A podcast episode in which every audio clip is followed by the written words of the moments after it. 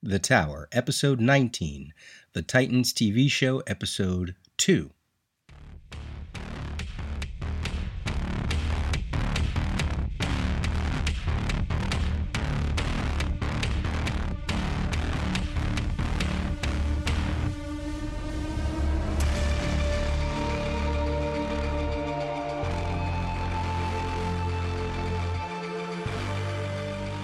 Hey everyone, this is your host Peter.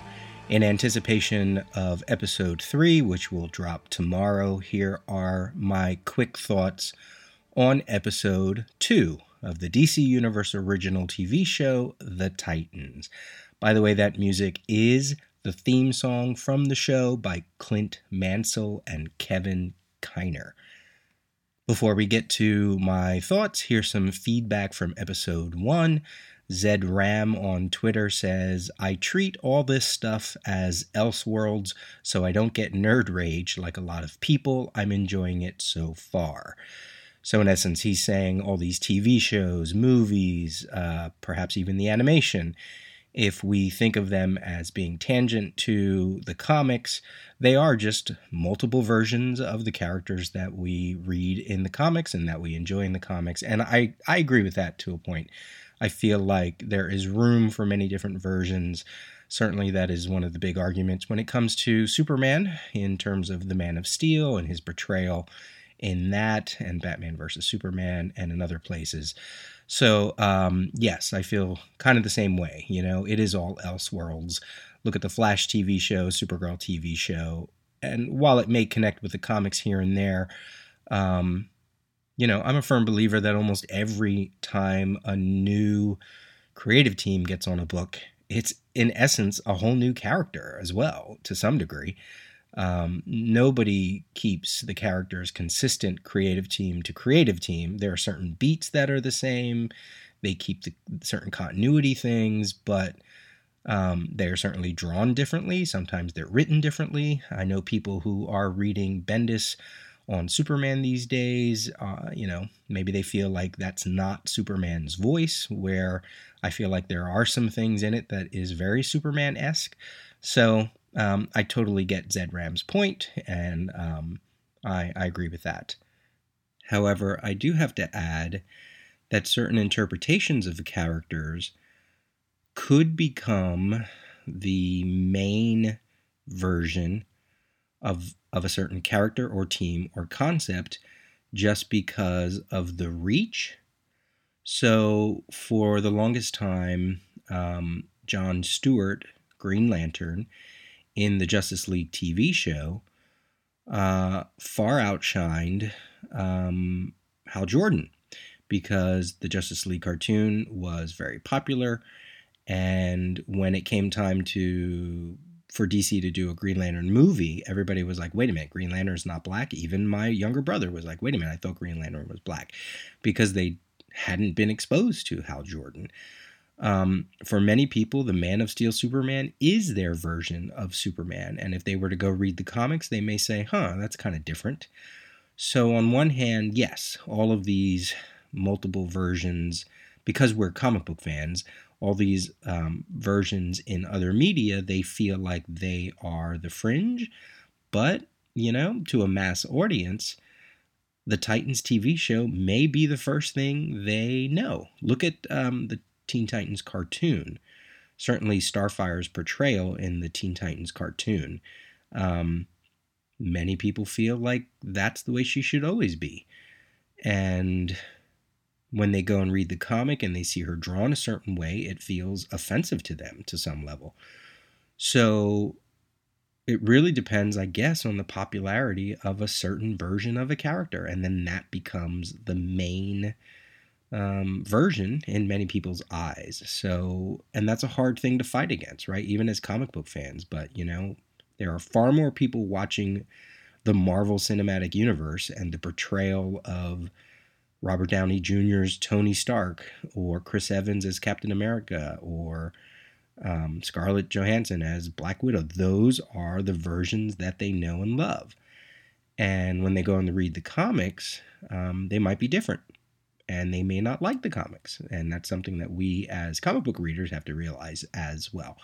sometimes mass media is greater than the versions that we know and love. And, uh, you know, who knows? That may happen here. Jamie Dunst on Twitter says, I'm not sure I'm going to get the DCU app, but I've been curious about the show. It does sound intriguing. I don't know when they're going to release this show elsewhere, if they're going to put it on Netflix later. Um, certainly, you could probably get it if they put it on a DVD somewhere. But I feel like um, if you're intrigued, uh, maybe, I don't know, do they do a free trial on the DCU app? I'm not sure.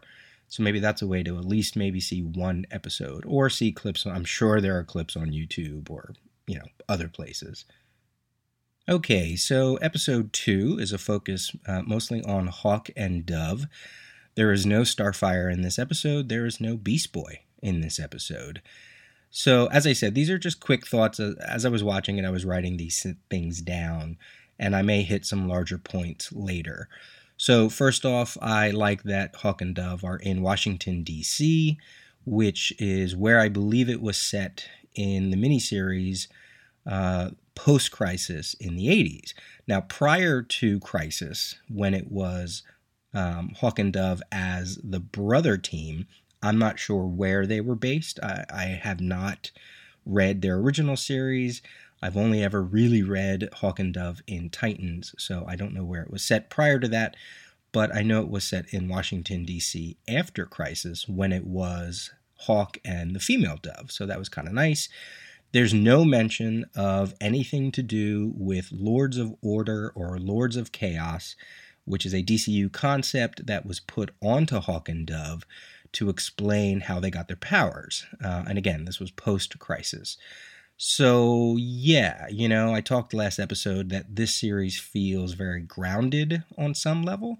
So to to put that level of supernatural, you know, mystique onto Hawk and Dove is probably too early in the game. Plus, we have that with Raven, so it's probably best that Hawk and Dove as a crime fighting vigilante duo is enough. I really liked Hawk's portrayal in this episode. I thought it was spot on character wise, voice wise, look wise. And apart from her wig, I thought Dove's portrayal was pretty good as well. Um, I was surprised. I did. I wasn't sure how this duo was going to look on screen. I wasn't sure how it was going to read, but it works, and it worked for this episode. And I thought this this episode in general um, was more cohesive than the first episode. And maybe that's because we had to deal with more characters. And in this episode, uh, Dick Grayson brings Rachel to Hawk and Dove, to Hank and Dawn, to because he's gonna he wants them to take care of her and that meant we were a little more isolated in terms of storytelling and we could get some flashbacks into the history of robin into the history of robin with hawk and dove. So i enjoyed that. I enjoyed that a lot. And uh, i thought this episode was a definite step up from the first episode. Now the thing with dove in terms of the way she fought in this episode i felt like um, i missed the element of her fighting skills where she comes across as defensive most of the time. And that's a quality that I think that sets her character apart, and they didn't really touch on that in this episode. Um, they kind of did the same thing with Spider Man in his Homecoming movie, where all of his actions made the criminals do the work for him. So he never really throws punches or directly hits people. It's through their own clumsiness or manicness during the fight that that does his work for him. And there were certainly elements of that but um you know i'm fairly certain her cape her feather cape uh, was slicing people and she was definitely making contact with some of the criminals. So yeah i don't know. I i, I think that would have been an interesting touch and would speak to the whole hawk and dove dynamic. And maybe it was there and I missed it, but I, I really thought she was making contact with a lot of the criminals. So that was a little bit of a negative. The fights in general, especially the flashback with Robin and Hawk and Dove four years ago, have this strange Watchmen quality to it. So I mean Watchmen the movie. Um, when I was watching Watchmen the movie, I I had a little bit of a problem with how skilled they were and how much power they seemed to have and agility. These were supposed to be ordinary humans. That was the whole thing about Watchmen. Um, and yet they could do, you know, the impossible. They could climb walls like like they were doing, you know, parkour or parkour or whatever it is. Um, the way they punched, the way they flipped, the way that, the way they landed, it all just felt a little bit superhuman. And I always liked the notion that when we have people like Robin, Hawk, Dove, um, that it's kind of like the whole Batman or Captain America thing, where they are at their peak human condition, so they can do a lot, but they're not superhuman. So the whole flashback fight in this episode reminded me of the alley fight in Watchmen or the prison fight where they were breaking out Rorschach. Um, and it just had this little tinge of superhumanness that uh, mm, I don't know. I, I, I get it, I get it, but it just felt a little bit too much. Now, in that flashback from four years ago, Robin tells Rachel that um, they were kids back then. Apparently, Dove and Robin had a thing, maybe behind Hank's back, or um, Hank and Dove may not have been a thing at that time. Um, but he says, you know, four years ago we were only kids, which makes me think, wait a minute, wait a minute, wait a minute. I, you know, the actor who plays Robin is 30 years old. Um, if he was saying he's kids four years ago, what is he now? Only 21? Only 22? And he's a detective? You know, that timeline doesn't feel right. So, again, unless I misheard what he was saying, I thought he said the flashback was four years ago. And uh, yeah, you know, how much of a kid could they really have been? um, so we had villains this episode who are looking for Rachel, and they come to Hawk and Dove and Robin, and they are pretty powerful. And they are based off characters from the old Baxter series of The Outsiders, and they are called the Nuclear Family. It's a husband, it's a wife, uh, a son, and a daughter, and a dog.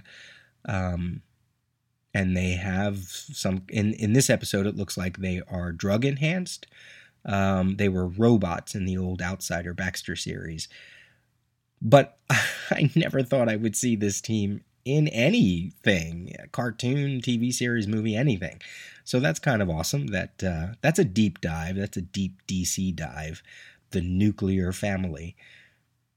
And they were pretty brutal. And uh, it leaves the episode on a cliffhanger where they throw Dawn uh, off a building. And we don't know if she's alive or dead by the end of it. So I guess we'll figure that out in episode three. One of the larger themes in this episode, dealing with Hawk and Dove, is in relationship to Robin. Um, this idea of what it takes to be a hero or what kind of toll is put on a hero's body and mind when they go through, uh, you know, certain situations. Um, Robin even says to uh, Dawn um, that he feels like Hank should walk away from being Hawk. He's had concussions, he has scars, he's taking drugs for his bad knee. Um, he drinks, he he has to numb the pain. And Robin feels like, well, maybe it's time to hang up being a hero. But I feel like um, they could also be used as a way for Dick to reflect on the choices that he could make so we already know that he's going down this deep path where he's becoming violent, whether that's become because of Batman or because of their relationship falling apart. He's ultra violent. There is a scene where Hawk and Dove see Robin in action for the first time in a long time, and they just stop and watch because he um, mows down these this gang, and he is brutal, and they're not used to that. That's usually what they do, and it shocks them and it stops them. So when you have these characters who can't ever stop and their bodies are falling apart and they always feel like if they just do one more act they can stop because they feel like uh, you know they did good when you have those two characters like hawk and dove And then you balance that with Dick. And if he stops and takes a look at it and realizes, you know, if I keep going this way, I will be Hawk. I will be the one that needs to take care of my body. And in the process, maybe my, my mind might be going as well. So I feel like the pair is holding up a mirror to what Dick Grayson could become.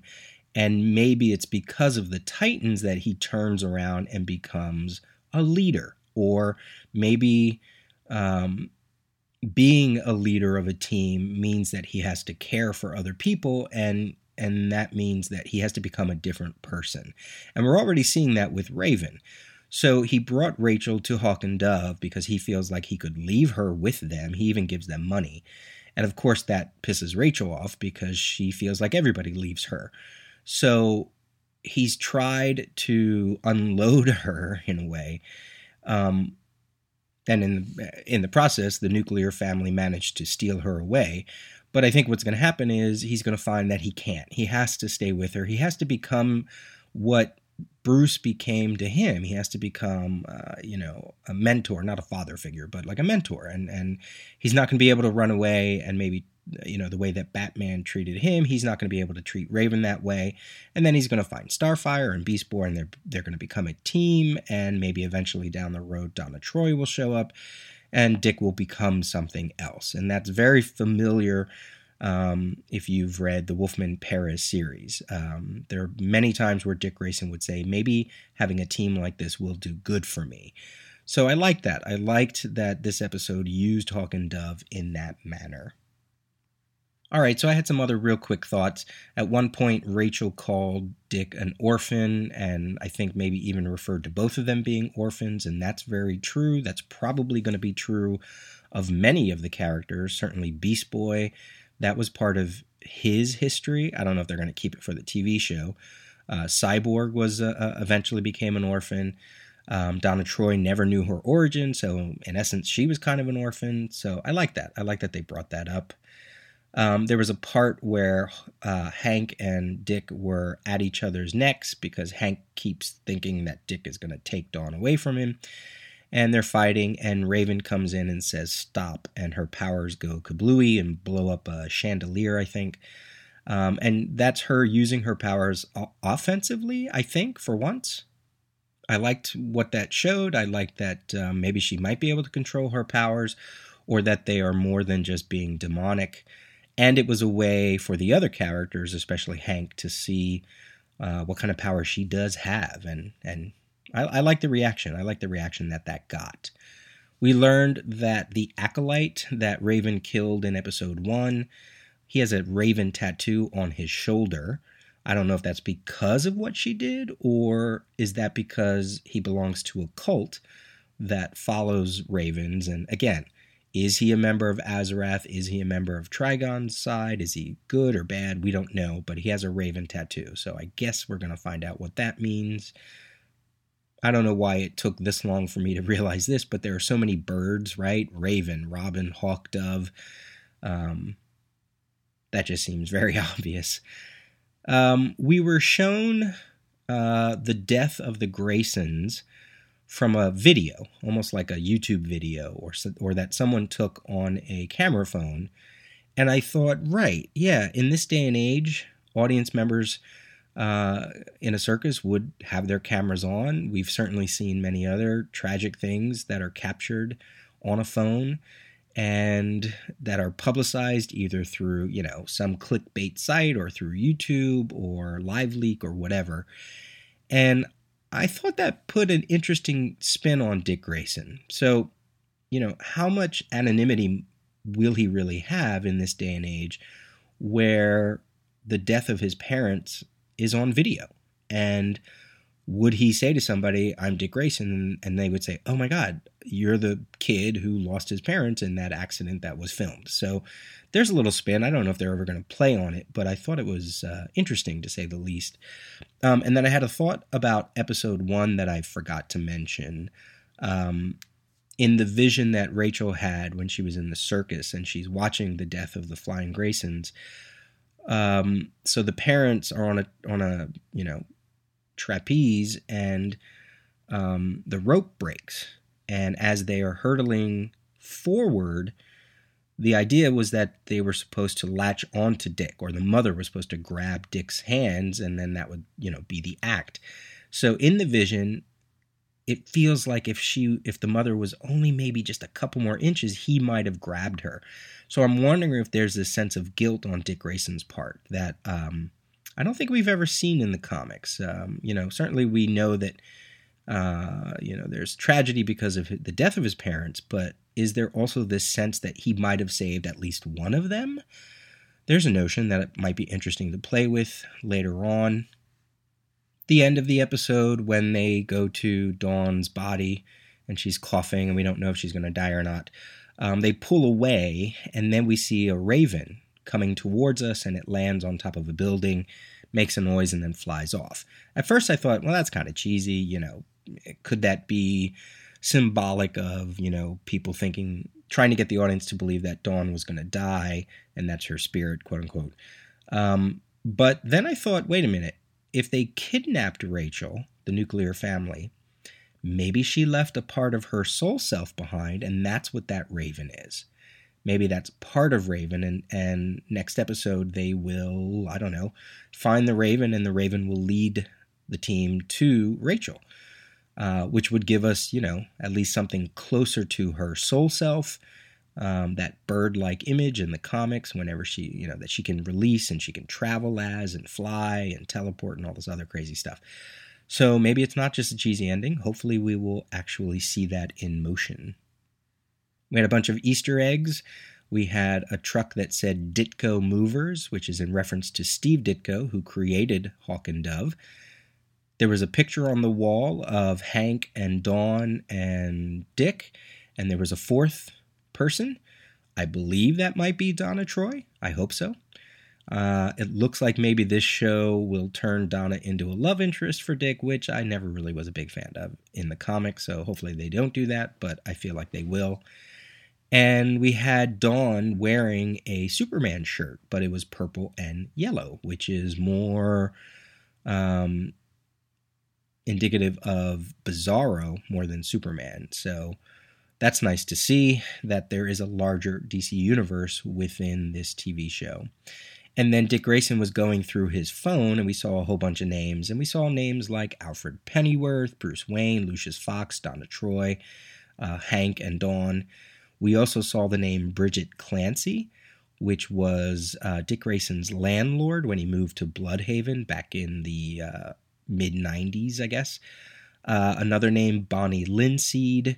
I had to look this one up. Um, that was a character within Batman 66 Meets the Green Hornet by Kevin Smith and Ty Templeton. Uh, we had another one, a character named Michael, who was uh, like a almost like a Jimmy Olsen type character for a Chicago newspaper, and that's from the New 52 universe.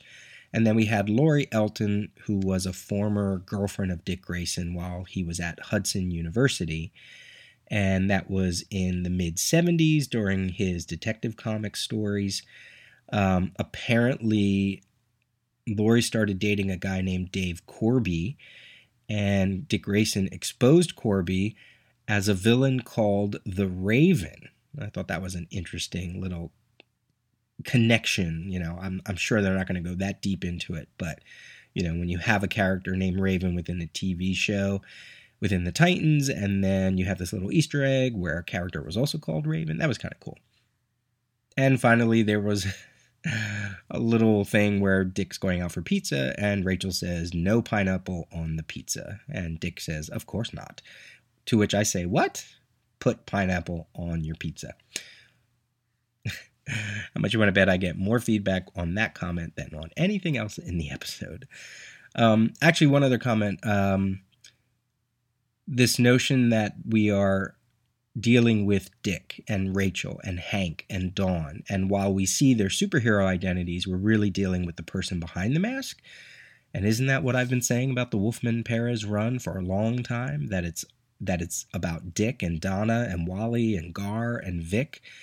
Um, and that's what this show is. So again, another connection to the old t- uh, comic series. that when I stop and think about, yeah, they're getting that right. And I thought this episode, as I said, was a good step forward from episode one. Okay, so I look forward to seeing episode three. Let me know what you thought about episode two or about this episode uh, in general. I'm still trying to find a decent place to record. I'm in a new apartment. If you didn't know that, I moved out of South Philly. Um, so I'm just trying to find where in my new apartment can I record that, uh, you know, sounds decent.